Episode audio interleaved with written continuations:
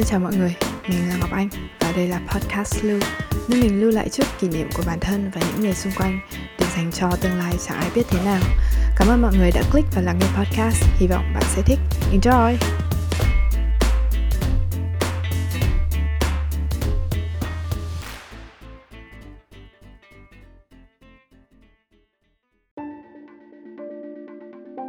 Hôm nay mình sẽ nói về tự tin. Có khá nhiều định nghĩa cho từ này, nhưng nôm na, tự tin là tin vào tự, tin tưởng vào bản thân, nhận thức được và tin vào khả năng, hành động của chính mình.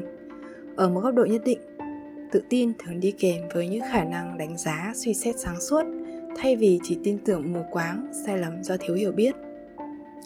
Nhưng từ từ nhé, ở đây chúng ta chẳng mấy ai biết rõ được mình là ai và trong cái thế giới của thông tin và nhiễu loạn hiện nay, một số nghiên cứu cho hay có đến 70% người tham gia khảo sát mắc phải impostor syndrome, hội chứng kẻ giả mạo. Hội chứng này có thể hiểu là khi một người đạt được thành công nhưng lại có cảm giác thực ra mình không xứng đáng với thành công ấy và lo một ngày người khác sẽ nhận ra sự không đủ tay giỏi của mình. Bạn có từng có cảm giác như vậy không? Như khi đi học các bạn cùng lớp khen bạn học giỏi một môn nào đấy nhưng bạn lại cảm thấy thực ra mình không đủ giỏi như lời khen đó bài kiểm tra vừa rồi vẫn có chỗ bạn phải đoán mò cơ mà. Hay khi đi làm nhận được bằng khen nhân viên xuất sắc của năm nhưng lại thấy mình không bằng một số đồng nghiệp khác. Chắc là ăn may nên mới nhận được bằng khen. Nếu mà có thì chia buồn. Bạn cũng có dính impostor syndrome giống mình rồi.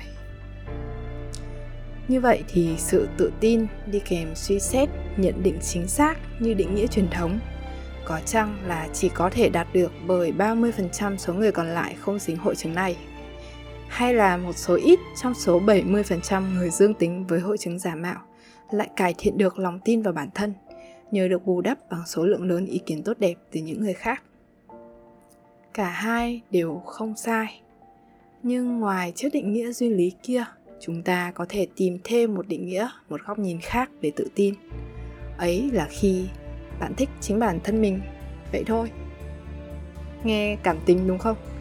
Vì tự tin cũng chỉ là một cảm xúc mà thôi. Với một số người có tố chất đặc biệt, họ sinh ra đã tự tin. Và sự tự tin ấy không dễ dàng bị lung lay qua nhiều trong gai thử thách. Thực ra mình thì không thuộc nhóm đấy. Trong suốt cuộc đời 20 năm lẻ 8 thì mức độ tự tin của mình tăng giảm vô cùng thất thường và chủ yếu bị ảnh hưởng bởi yếu tố ngoại cảnh, như là một câu nói của người lạ hay là một câu ờ, đánh giá vu vơ thôi. Nhưng mà mình có thể khẳng định, thời điểm mình từng cảm thấy tự tin nhất chính là cái lúc mà mình hạnh phúc nhất, hài lòng nhất với bản thân và ngược lại. Ok, review lại một chút. Khoảng thời gian hạnh phúc nhất của mình là sau khi rời khỏi công việc full time đầu tiên dành một năm freelance và tích cực xây dịch khắp nơi. Vì trước đấy kết quả của công việc cũng khá là tốt đẹp nên ờ, dù là cũng bận lòng về việc um, chắc là mình chưa đủ tài giỏi cho lắm mình vẫn thấy khá là sung sướng và nghỉ trong tâm thế rất là hài lòng. Uh, cũng hơi hơi nghĩ là hay là mình làm ăn cũng được thật. và với cái tâm lý hài lòng mong manh ấy mình lên đường đi nhật chơi một mình. Đây không phải lần đầu tiên mình đi du lịch một mình.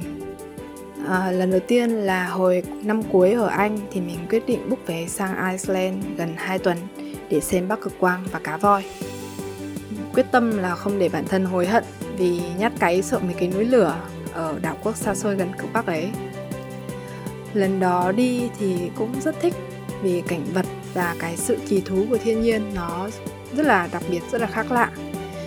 Mà mình cũng có trải nghiệm có 102 sống giờ chết dở khi mà lên tàu đi xem cá voi. Nhưng mà khi ấy mình của tuổi 21 vẫn rụt rẻ, vẫn xa cách với loài người. Nên trong lần đi ấy, mình thiếu người chia sẻ niềm vui dọc đường và chuyến đi ấy mình đánh giá là không trọn vẹn lần đi nhật này thì hơi khác mình đi trong tâm thế yolo và xác định đang sống đúng với ước mơ đặt chân tìm hiểu quanh thế giới. Và sự tự tin bắt đầu vào khoảnh khắc mình quyết định mở lời trước. Hỏi where you from? với một người lạ ở cùng phòng dorm với mình thôi. Phòng dorm là một dạng khách sạn kiểu như là mỗi bạn sẽ chỉ có một khoang để uh, để đồ và để ngủ và share một phòng đấy với rất nhiều người khác. Những tiện ích chung như nhà vệ sinh hay phòng bếp thì sẽ là là một không gian riêng à, một không gian chung à, khác nữa. Thì với một người đi du lịch một mình như mình thì phòng dom là một lựa chọn khá là ổn và tiết kiệm cho cả chuyến đi dài. Và cái khoảnh khắc mà mình quyết định mở lời đặt câu hỏi trước ấy là sao nhỉ? Cảm giác nó như là dây trước là rụt rè băn khoăn mình có nên hỏi không hay là cứ ở trong comfort zone làm việc của mình thôi. Và giây sau, nó đã là tự tin rồi. Đấy là cái lúc, cái tích tắc mà bạn sẽ cảm thấy thích con người mình của lúc này nhất. Và chính cái cảm giác ấy sẽ làm bạn mạnh dạn tiến thêm một bước nữa. Với mình thì đấy là bắt chuyện với một cụ ông ngồi cùng băng ghế trong công viên hay là kết thêm bạn mới, đi ăn với người bạn mới ấy. Biết thêm nhiều điều hay ho khác qua việc là nói chuyện với những người lạ kia. Và tất cả những điều ấy nó chỉ tất, bắt đầu từ một lời nói mà thôi. Lời nói ấy nó là mắt xích đầu tiên giúp cho bộ máy tự tin hoạt động và tồn tại. Với những ai chưa hài lòng về cuộc sống của mình, còn gặp khó khăn về học tập, công việc, tài chính, có lẽ là bạn thấy hơi khó hiểu làm sao mà thích được bản thân mình khi còn bao nhiêu điều lo toan? Nhưng thực sự mình nghĩ đấy là lúc mà mình có thể nhìn lại và thay đổi góc nhìn của câu chuyện. Cái thứ duy nhất bạn có quyền thay đổi và kiểm soát chính là bản thân mình. Vậy thì phiên bản đối đầu với khó khăn nào sẽ là phiên bản bản thân mà bạn sẽ tự hào và yêu thích nhất? Nó sẽ là cách bạn suy nghĩ về khó khăn, cách bạn hành động, dù là nhỏ nhất để đối đầu với một khó khăn. Gọi là take action hoặc cái gì đấy tùy mọi người.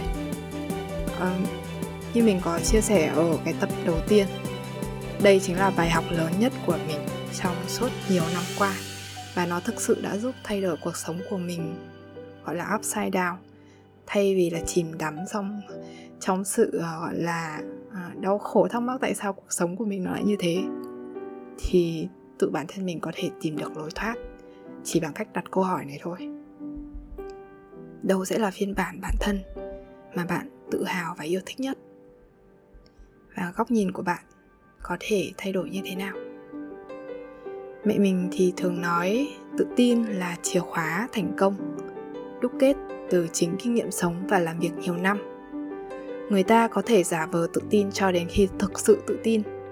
Tiếng anh họ có một câu gọi là fake it till you make it đấy và dù là giả vờ đi chăng nữa, thì bạn sẽ luôn cần hành động để có thể giả vờ tự tin. Mình cũng vẫn đang trên con đường trở thành phiên bản mà mình sẽ thích nhất. Nên có lẽ là nó sẽ cần chút can đảm. Mình cũng thích khi là, khi mình là người can đảm như thế nữa. Thế nhé, hẹn gặp mọi người ở tập sau. See ya.